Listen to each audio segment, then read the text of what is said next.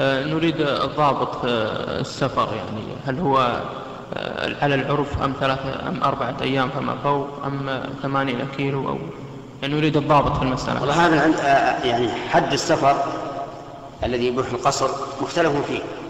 منهم من قال إنه محدود بالمسافة. فمن نوى هذه المسافة فهو مسافر.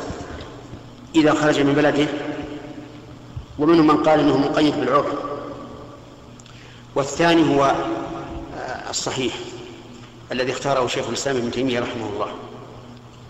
ويدل لهذا حديث أنس بن مالك رضي الله عنه قال كان النبي صلى الله عليه وسلم إذا خرج ثلاثة أميال أو فراسخ صلى ركعتين والشك من شعبة فهذا يدل على أنه لا يتقدم بمسافة آه، مسيرة يومين لأن ثلاث فراسخ أو ثلاث أميال أقل بكثير. فالمرجع في هذا إلى العرف. ولكن إذا إذا كنت لا تحيط بالعرف وهذا هو المشكل أن الإنسان يقول هل هذا سفر عرفا أو لا؟ فالأصل الأصل إيش؟ الأصل الاتمام أتم.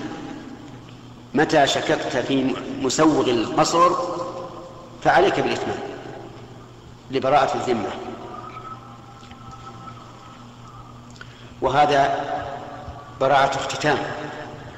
عليك بالإتمام لأنه أيضا تم المجلس حيث أذن الظهر فإلى المجلس القادم إن شاء الله تعالى.